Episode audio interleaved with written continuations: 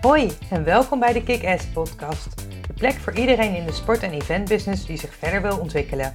Mijn naam is Esther Huismans, ervaren professional in de sport- en eventwereld.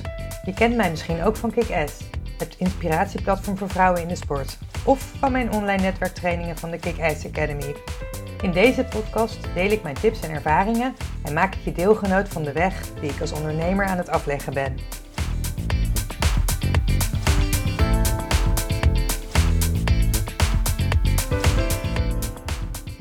Vandaag zag ik een post voorbij komen van Leonie Blokhuis en Evie Janus van uh, Flow Sports. En dat is een bureau dat uh, ja, de belangen van vrouwelijke voetballers behartigt, om het uh, zomaar in de breedste zin van het woord aan te geven.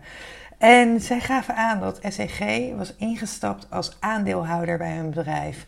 Toevallig ga ik volgende week ook met hen beiden in gesprek. En nou, dat is mooi, kunnen we hier verder op voorborduren. Um, dus deze podcast zul je binnenkort kunnen horen op dit kanaal. Um, maar wat, wat bij mij heel erg naar voren kwam, en dat is toevallig een onderwerp wat ik al in gedachten had, is eigenlijk het doorzettingsvermogen. It's what you do in the dark. En um, zelf ben ik op dit moment, het is weer veel te laat dat ik deze podcast aan het opnemen ben. Ik ben in, uh, op dag 19 van mijn uh, commitment uh, van mijn uh, podcast uh, 20 dagen. Ik had eerst gezegd ik doe 10 dagen. Toen heb ik gezegd nou ik ga het verlengen naar 20 dagen. En ja, ik ben een bepaald commitment aangegaan, een challenge met mezelf. En daar wil ik me ook aan houden. En dat betekent dus ook dat ik dit op, ja, op een tijdstip doe waarop ik normaal liever niet meer aan het werk ben.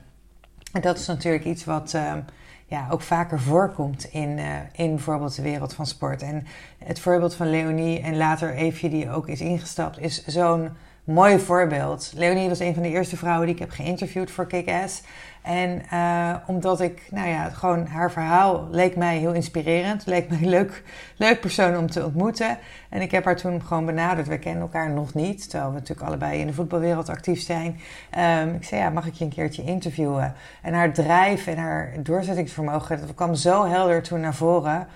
Um, zij is begonnen um, destijds als spelersmakelaar, of ja, het is breder dan dat voor, uh, nou ja, eigenlijk voor allerlei sporters. En op een gegeven moment heeft ze zich uh, gespecialiseerd in het vrouwenvoetbal. En eigenlijk is dat gekomen omdat ze destijds geen kansen kreeg. Niemand wilde, ze wilde dit gaan doen, maar niemand wilde met haar in zee, niemand wilde haar aannemen. En ze, ik weet dat ze met iemand sprak en die had gezegd: Ja, maar is maar 5% kans dat het je lukt. Um, of nee, ze had gezegd 95% kans dat het niet lukt of iets dergelijks. En zij dacht, ja, maar het is 5% kans dat het me wel lukt. En dat ga ik gewoon bewijzen. En die heeft dus, nou ja, zoveel eigenlijk tegenslagen gehad. Maar ja, als je ziet waar ze nu staan met hun bureau, ja, daar mogen ze zo ontzettend trots op zijn. Dus ja, ik voelde, bij mij kwam de kippenvel bijna voorbij toen ik het... Um, toen ik het filmpje zag, dacht ik: wow, deze dames hebben zo hard gewerkt. En ja, zijn bijna zijn bespot zelfs. En ja, je ziet waar ze nu staan. En ja, succes heeft, uh, maakt vrienden. Maar um, ja, it's, it's what you do in the dark dat het, dat het uiteindelijk dat het oplevert. En nu, ja, nu staat iedereen uh, hard te juichen.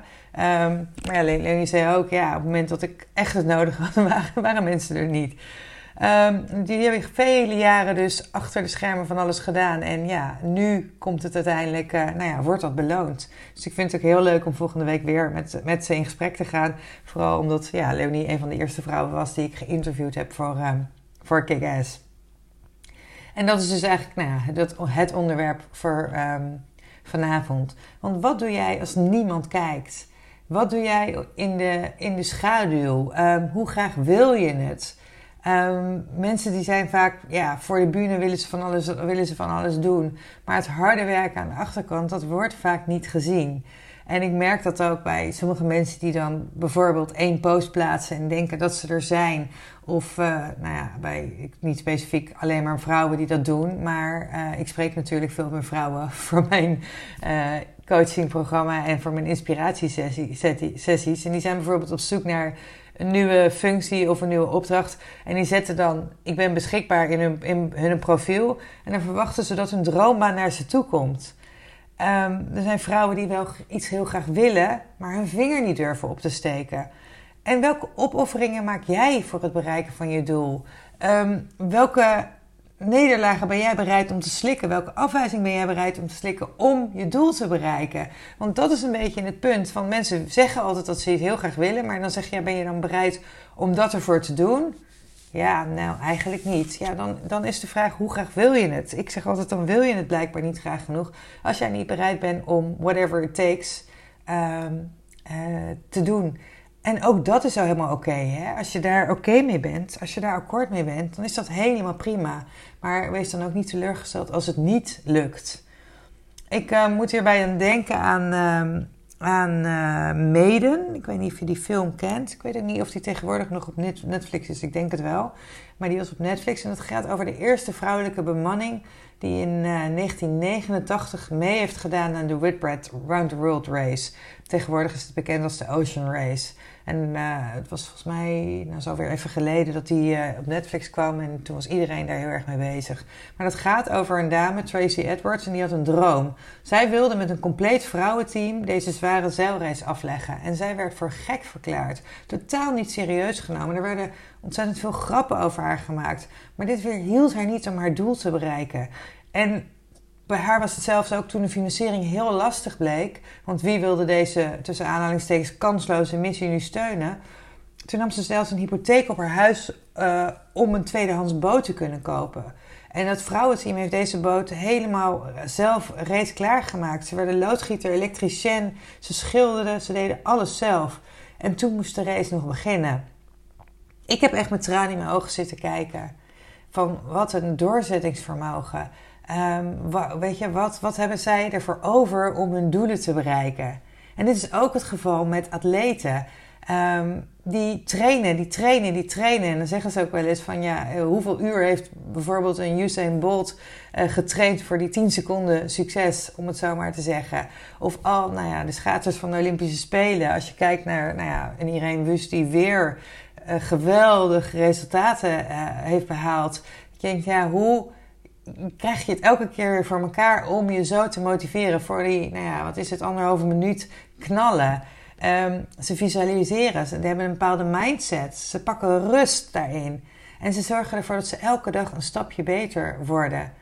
De boog daarin kan niet altijd gespannen zijn. En um, um, ze zoeken ook variatie op. En het stomme is dat zij dit allemaal doen. En waarom denken wij uh, dat we al met één keer, oh, één oproepje, dat we er al moeten zijn? En waarom deel ik dit met je? Nou, ik zeg het dus over de vrouwen van, uh, van, de, van Meden. En ook al die atleten, die hebben een heel, hel, een heel helder doel voor ogen. En heel vaak worden mensen dus, nou ja, eigenlijk in dit geval bij Meden, werden ze totaal niet serieus genomen. Ze werden bespot, hebben ongelooflijk veel risico's moeten nemen om überhaupt aan de race te kunnen beginnen. Maar ze gingen ervoor en dan over doelgerichtheid, over drive, doorzettingsvermogen en dedication, over toewijding gesproken. En dit is natuurlijk ook met al die atleten zo. Die gaan er echt, gaan er echt voor. En een van de quotes uit Maiden wil ik jullie, wil ik, wil ik jullie niet onthouden. Um, dat was namelijk een hele mooie. Er stond in, wat zij zeiden op een gegeven moment: If you believe in everything that people tell you you can't do, what would, human, what would humankind have achieved? Want ja, er is altijd maar een gek voor nodig om bepaalde dingen voor elkaar te krijgen, die nog niet iemand eerder voor elkaar heeft gekregen. Ik bedoel, zo is het licht ontstaan. Zo is, uh, nou ja, alles eigenlijk, alles uitgevonden. Dat één iemand zei, ja, nou ja, ik geloof dat niet, dat dat niet kan. ik ga er wel mee aan de slag. En, en dat is wat er, um, ja, wat verandering uiteindelijk uh, bewerkstelligt. Um, en zelf heb ik ook een aantal van dit soort situaties. Nou ja, ik vind het niet zo extreem natuurlijk als deze vrouwen. Maar mensen zien altijd alleen maar ja, de, de top van de ijsberg. De mooie kanten van alles wat je doet. Maar ze zien niet het harde werk, de dedication, de afwijzingen.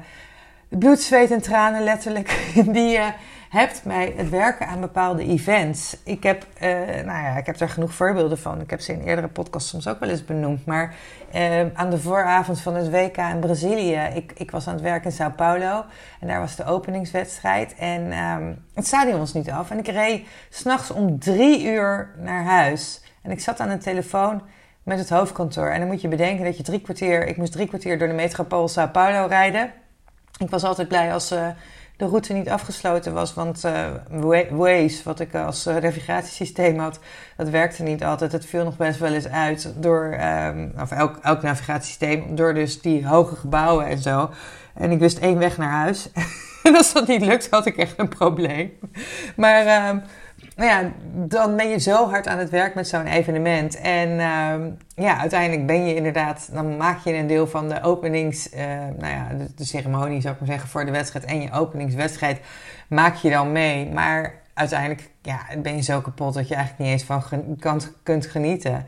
Ik weet dat ik die laatste dagen voor het WK, dus die laatste drie nachten, had ik totaal maar acht uur geslapen. Was helemaal gesloopt. Um, dus ja, uh, dat, dat gedeelte, dat, dat zien mensen vaak niet. En uh, ik zei net al, het stadion was niet af want er was eerder dat jaar was er een uh, kraan omgevallen. Dus ja, mijn werk kon dus ook niet gedaan worden, omdat ja, dat afhankelijk was van het stadion wat af was. Ik was op dat moment verantwoordelijk voor de signage en um, bewegwijzering. Ja, um, of de aankleding van het stadion.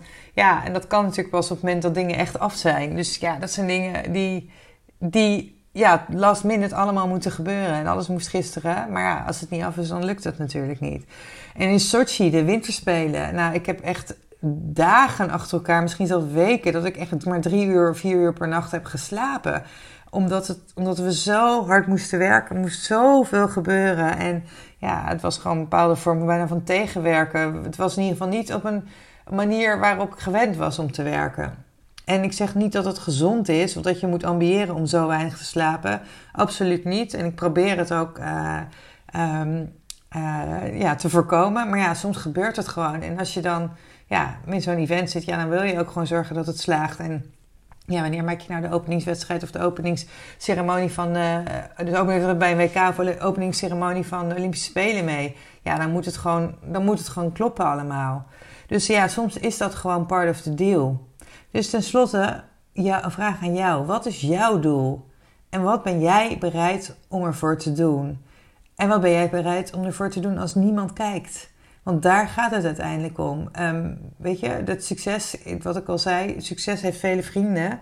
Um, maar um, ja, het werk aan de achterkant, dat is uiteindelijk wat de resultaten bereiken. Dat, dat is wat nou ja, meden waarbij de dames van uh, Meden ervoor gezorgd hebben dat zij de eerste of het complete vrouwenteam zijn die het voor elkaar heeft gekregen om die race um, uh, te, te, zeilen. Dat is waarom al die atleten um, het voor elkaar krijgen om een gouden medaille te halen. En, um, en dat is wat jij bereid moet zijn om achterna te gaan voor je doelen, als je die echt wil bereiken. En wil je hier eens over sparren? Dat kan. Ik eh, geef maandelijks een aantal gratis inspiratiesessies van een half uur weg. Wil je hiervoor in aanmerking komen, kun je je aanmelden op kickass.nl slash inspiratiesessie. Ik zal dat ook onder deze podcast zetten. Nou, ik ben heel erg benieuwd uh, wat jouw doel is.